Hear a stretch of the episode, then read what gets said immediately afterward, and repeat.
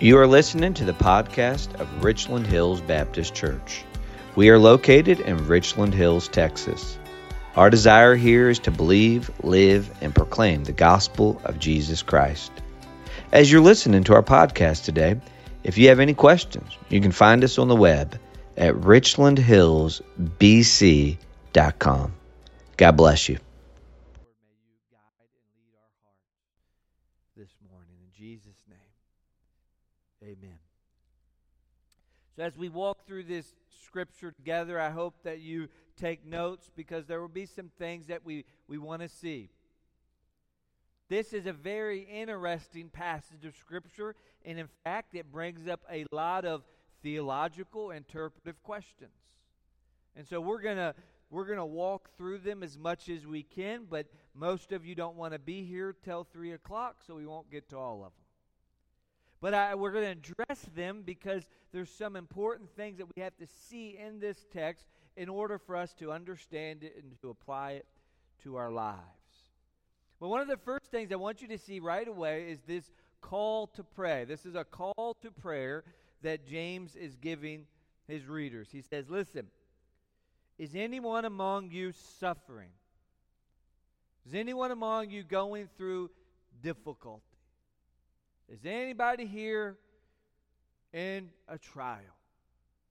It's like James was here. That's what his question will be. Some who's suffering? Who's going through a difficulty? Who's walking through something hard? And the reality of the Bible, the reality of Christian experience, is that every single one of us at some time in our life will walk through suffering. It's not a if, but it's a when. All of us will experience some level of suffering. Now, it can vary from person to person. There will be different trials unique to each person, but everybody, nobody is immune. Just because you're a Christian and I'm a Christian does not make us immune to suffering. And in fact, being a Christian even can bring suffering. And so suffering is something that everybody will experience, but, but thanks be to God, we don't always suffer. There are moments of joy, and we'll see that in a second, when he asks them, ask them about is anyone cheerful? Let them sing praise. So there are moments of joy and there's moments of suffering in life. That's how life is. And James says, Look, are you suffering? And he says, Let him pray. If there's anyone suffering, let him pray. I mean, that's it. That's his answer. He's going to walk through what that looks like. But look, is anybody suffering? He says, You need to pray. You need to seek God. Why do we pray when we suffer? Or why should we pray? Why do we pray? Why should we pray when we suffer? I want you to imagine that it's, well, you don't have to imagine that's been 110 degrees because that's exactly what it's been. Imagine you're in your home, though, and it's 110 degrees outside.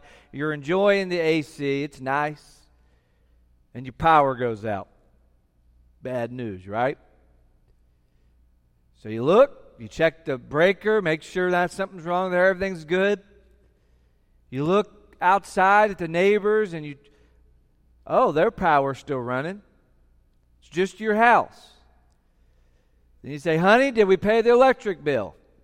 Yep. The electric bill's paid up. What do you do? Do you go to the gas station and ask the clerk at the gas station why your power's not on? No. Do you go to Walmart and ask somebody at Walmart why your power's not on? Do you go to Home Depot? They, they do all sorts of stuff, right? No. I mean, you could even call an electrician, right? But if there's no power coming in, can't help you. Who do you go to?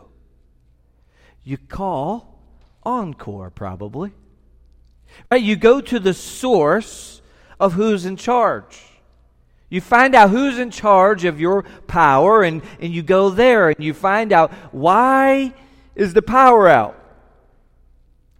In the same way, with our prayer, we go to God when we suffer because He's the one in charge.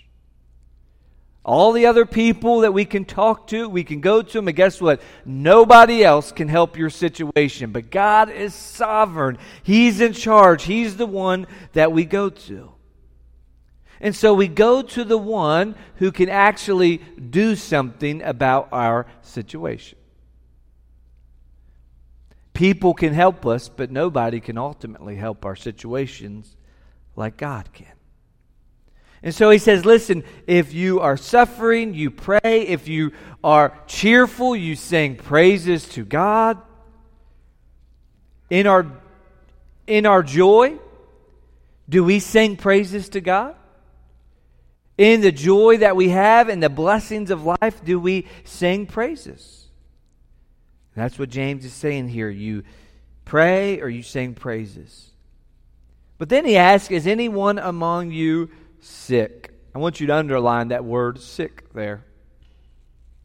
This is the first interpretive question that we have to ask. Is James referring here to a physical sickness? Or is he referring to some sort of spiritual sickness? The reason that's an important question is that for sickness can be used from time to time in the Bible for spiritual sickness or not being spiritually well. But the vast majority of the times it's used for physical illness. We see that in the Gospels. Always in the Gospels, it's physical illness. And also, too, we see that James is going to show us that we are to pray over this person who's sick, which is a picture of literally, sometimes we use the phrase pray over somebody, but this was literal. They're literally praying over a sick person on their bed, if you will. And so I believe this word points to physical sickness. Now, why that's important is because some, some preachers and commentators like to think of it as spiritual sickness because it gets us out of some of the hard questions we have to ask. But this is likely somebody who's sick, actually sick. So James saying, listen, are there any sick people here? Is there anybody here going through a sickness or an illness? And so we're to pray. We're to pray. And we're going to see what that looks like to pray. We're going to see the mode of prayer. The mode of prayer that James talks about here. He says, If anyone's sick, let him call the elders of the church and let them pray over him, anointing him with oil in the name of the Lord. The elders are pastors. That's what we see in the Bible. So, as we call pastors, it's the elders. So the pastors of the church says you call the pastors, you bring them together, and then they're going to pray. But what are they going to use? They're going to anoint him with oil. But there's a couple things. If anyone's among you, who calls for the elders? The person who's sick. This is something that person wants. They desire it. They say, hey, listen, bring the, bring the elders. And it kind of has a picture of they're at home, they're bedridden, and they can't come out. Bring the elders. And they come and they anoint oil. Now, that's been a mystery to a lot of people. There are some traditions that even now they anoint, they use oil. When they're praying with somebody, they have some oil. I've seen it. We don't generally use oil. What does that mean? What is James talking about with oil here? So there's a couple things you might want to write down, a couple options. Some people say, well, it was probably medicinal. It had some sort of medicine in it. Like maybe they believe that it was, again, bringing a cure. The problem is that word for oil here is really the word for olive oil. And the word for olive oil really is never used for medicine in the Greek Old Testament, especially. And so It seems strange, too, that if it's medicinal, James doesn't say the oil has healed them. It's going to be, again, the power of prayer. The other option is that this oil is not medicinal, but it's symbolic. Like the Old Testament, when they would consecrate somebody, when they would pour oil on them, setting them apart. And it's likely here that this oil, I believe, has some sort of symbolic usage. When you pour oil on somebody or anoint them with oil, it's, it's separating them for a special cause for God. It's a unique way of saying, God, bring healing to this person. There's other thoughts, and you know, I, this is one that we don't know for sure. But we do know this is not the only way to pray. We don't always see oil in the Bible being used in prayer. We don't see that always with Paul or even Jesus, although he does sometimes. So it doesn't seem like this is a rule that you always use oil. But the power is in prayer. And that's where the emphasis is. And so the mode here, he's saying, listen, the elders, they come, they pray over somebody who's sick, they pour oil, but the emphasis is on prayer. He says, listen, they're, they're called to pray. Now, soon we'll see that everybody's supposed to pray for each other, but the elders are called here to pray, likely because they have some experience in prayer. He's saying, listen, you need to pray for this person.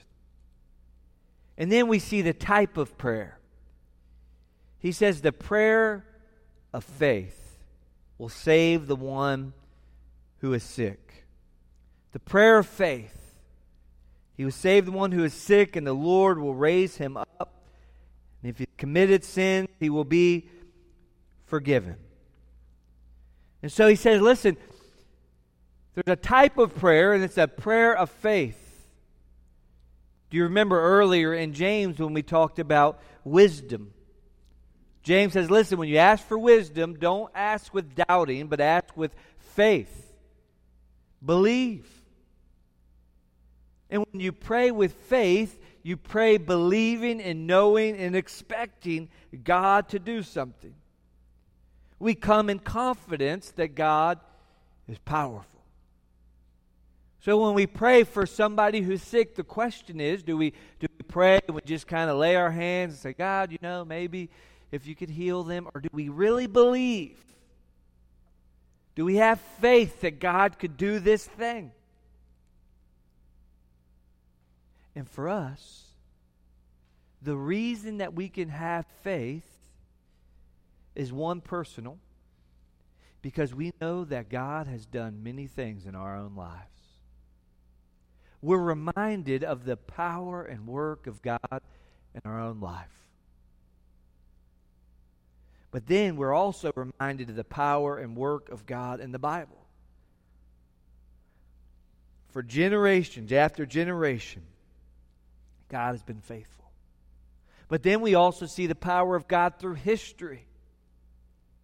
We read about saints of old, people who experienced and knew the power of God. So we, we know that the power of God is real and capable of doing all these things. And so we come in faith. But then we also come together. We come as a body. Yes, we have the elders of the church, but then in a minute we're going to see we're confessing to one another and praying for one another. We come as a body praying for each other. Imagine there's a soldier and he's he's at war and he's got his he's got a whole everybody with him. He's got all his fellow soldiers with him. But instead he decides to go on and fight this vast army all by himself while his fellow soldiers are resting. How foolish would that be? In the same way, what if these fellow soldiers, they see him going alone and they just say, "Ah, oh, forget it. We're not going to help him." How sad. That's what it's like when we try to pray alone. when we don't enlist the prayers of the saints, it's like going to battle all alone.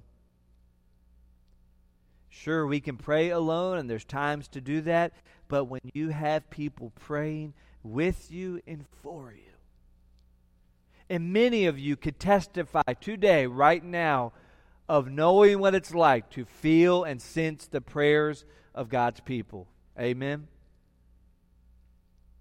Some of you know what that's like. And so when we pray, we pray together corporately. We come together praying with one another, pouring our hearts out to God to, to bring healing, to help, to guide, to lead, whatever it may be. We pray. But then there's something very interesting here, another interpretive question. He says the prayer of faith will save the one who is sick. So here, and we're going to talk about this in a minute, so we'll, we'll jump ahead just a moment. He connects forgiveness with sickness. What does that mean? Is there some sickness that's as a result of sin? Do sometimes people get sick because of sin in their life? The Bible would say yes. Sometimes. 1 Corinthians 11:30. Not doing the Lord's Supper properly. That is why many of you are weak and ill, and some have died. We see that in the Bible that sometimes people, things happen to them physically because of their sin and rebellion. But here's the other side all sickness is not because of sin. Jesus also tells us this that there will be many times. Jesus in John 9 says, It was not this man that sinned or his parents but that the works of God might be displayed in him. And so, yes, while there are times, there are many times it's not. But what James is saying here is that, listen, when you pray for this person, if there's any sin in their life, then they'll also be forgiven of that sin. If there's something in their life that shouldn't be there, that's, that's causing and bringing illness and sickness in them, that this too also will be taken care of. This too will be forgiven. And then it says that we are also going to pray and confess to one another. And here's just kind of a side note the Bible, James, this is the only place where we see that we are supposed to confess to one another. Now, what does that mean?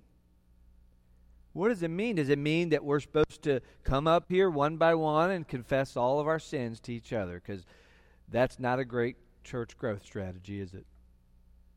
How many people are going to come every week and do that? Is that what is that what James is saying? Or is this a evidence of going to confessional with a priest? This is a text that would be used for that. I don't think either one of those are exactly right. I don't think James is saying that we just have to come and tell all our sins all the time to people, but I do think it's a picture that in the body we do, and I, what I would say is you find somebody within the body of Christ that you can share your heart with, and you can share your struggles and your sins, and you can confess. It's good for us but you find somebody that's trusted, not just anybody. That's a bad idea if you just start going telling everybody all your all your dirt. But you find somebody and you share your heart. They share their heart. You help. That's the picture. And that's the healing comes through that. And so there, this is the, the type of prayer. It's a prayer of faith. It's a corporate prayer. But then we see there will be power in prayer. He says, Listen, this person will be made well, their faith will save them, they will raise him up. He says, You pray for one another that he may be healed, for the prayer of a righteous person has great power and its working. So here's another interpretive question Is James saying that everybody who's sick is going to be healed when we pray? Our experience is no. Then a real scary question comes Does that mean that if somebody I love didn't get better, they didn't get well, was there something wrong with my faith? Like maybe I didn't pray right, or I didn't pray enough, or I didn't have enough faith or righteousness. Is, is that what James is saying here? And I believe that when we look at the totality of Scripture, that what the, what the picture of prayer is, that when we pray in faith, but pray in God's will, if God's will is to bring healing on that person, He will. Because even not in the Bible, not everybody is always going to be healed. Do you remember Paul? He had a thorn in his flesh. Could have been an illness, a sickness. Cried out, Take it away, take it away, three times. Did God take away his thorn? No. He said, My grace is sufficient for you. So even there, we see that not all healing happens on earth. And I believe theologically that you could say everybody will be healed. It would be whether God's going to heal on earth or perfectly in heaven. But because someone you love doesn't get well, does not mean that it was a weakness of prayer. The other reason I'm going to say that not everybody is healed all the time is because, as far as I know, to this point, since the time of Jesus, everybody has died. 100%. And what I mean by that, I'm not trying to be funny with that, it's real, right? Everybody dies. And at any point in somebody's life, somebody's going to be praying for them to not die, to be well. But everybody does succumb at some point. And so to say that every time someone's going to pray that that person's going to get well just it isn't the experience. But it is saying that when it is, again, with the totality of Scripture, when we pray in God's will, and it's God's will, when we pray in His will, God will bring healing. And so we come in faith, believing that God can do it, he has the power to do it. But oftentimes, God's plan is to bring healing in the life to come. But healing is possible. 1 John 5:14. And this is the confidence that we have toward him that if we ask anything according to his will, he hears us. But there is power in prayer. Power and perseverance but we ought not to say, we should never say to somebody, well, your loved one didn't get better because you didn't pray enough. We don't know that. And we should never say, well, I'm not better because I don't have enough faith. You don't know that. You just keep praying and seeking God. And then James gives a picture of what it means to pray. He gives an illustration from the Bible. He says Elijah was a man with a nature like ours. He was human. Yes, he was a prophet, did amazing things, but he was still human. He had a nature like ours, and he prayed fervently that it might not rain. And for three years and six months it did not rain on the earth. Then he prayed again, and heaven gave rain, and the earth bore its fruit. He's using the prophet as an example of, of what it means to pray. This is found in 1 Kings. It's after his incident with the prophet of Baal. And this is what 1 Kings 18 says. And Elijah said to Ahab, Get up, go up, eat and drink, for there is a sound of rushing rain. There had been no rain in the land. So Ahab went up to eat and to drink, and Elijah went out to the top of Mount Carmel. And he bowed himself down on the earth and put his face between his knees. And he said to his servant, Go up now, look toward the sea. And he went and looked and said, There's nothing. And he said, Go again seven times. And at the seventh time he said, Behold, a little cloud like a man's hand is rising from the sea. And he said, Go up, say to Ahab, Prepare your chariots and go down, lest the rain stop you. And in a little while the heavens grew black with clouds and wind, and there was a great rain, and Ahab rode and went to Jezreel. And the hand of the Lord was on Elijah. And he gathered up his garment and ran before Ahab the entrance of Jezreel. It's a picture of prayer, seeking God, and perseverance. James says that we're to be fervent in our prayers, like Elijah. We pray fervently with faith. What does that mean for us? Like all of this, we, we pray for those that are sick and those that are suffering, and we, we sing praises together. Here's what that means one, we must be people. We must be a people, a church of prayer. We must be a place where we actually pray for each other. Not just names on a page, not just something we say we'll do.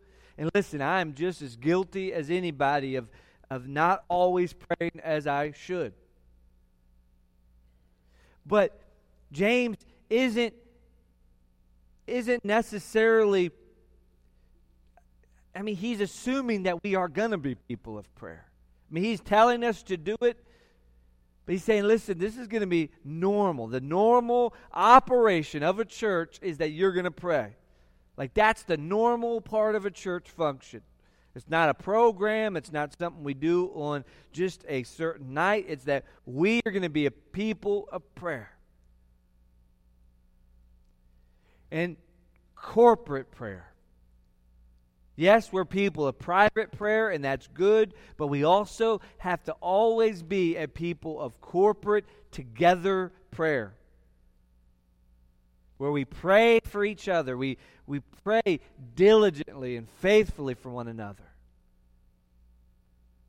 And my prayer is that God would show us what does that look like for Richland Hills Baptist Church? What would that look like? For us to be a people of prayer.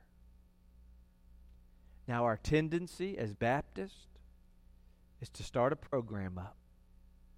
Let's start a prayer ministry here. What happens to programs? Programs are great, but what happens to them? They live and they die. James is not necessarily talking about some program that we can start. He's talking about a DNA in our church a belief that if if somebody is hurting in our body, they're a part of us. This is this is the idea, right? That when when you hurt, it should hurt me because we're part of the same body. And when when you're suffering, I suffer because we're part of the same body. And we and because of that, we are desperately in prayer for one another. But but too often what happens is we we treat each other in the church as just fellow sort of parishioners that we're just, you know, here together like you would be at a movie theater. But no, James saying, listen, you're man, you should be praying for one another. But the other aspect of this is that within the body of Christ, we have to build relationships. The only way that you can really pray for people is if you get to know them, if you spend time. You can't get to know people just coming for one hour, one day a week, and leave and never come back until the next week. That's not a condemnation, it's just a reality. You're not going to get to know each other. It's going to be difficult. You might get to know them a little bit, but to really be able to pray with, again, an authentic prayer for somebody, you got to know them. And I know there's a lot of situations, and I understand that, but it may not always be gathering together here, but spending time with each other outside of church talking to maybe you can't physically do that. You can call people on the phone. You can message them whatever. You you find ways to connect with one another throughout the week.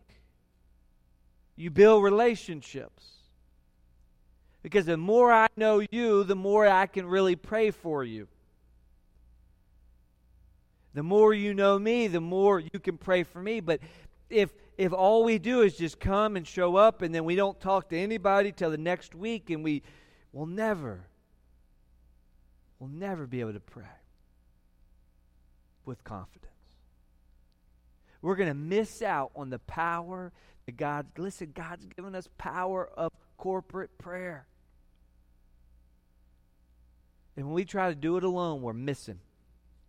We're missing out on something and so you seek ways. You again, you build relationships. You you come to different things, maybe even that we offer here, but you just find people in the body that you can talk to. Maybe it's just as simple as sending a message each week. Talking to people, trying to build relationships, but it's also there that we what I would encourage is that you need to have at least one close person in your life one close person in your life, a fellow believer, that you can pour out your life to.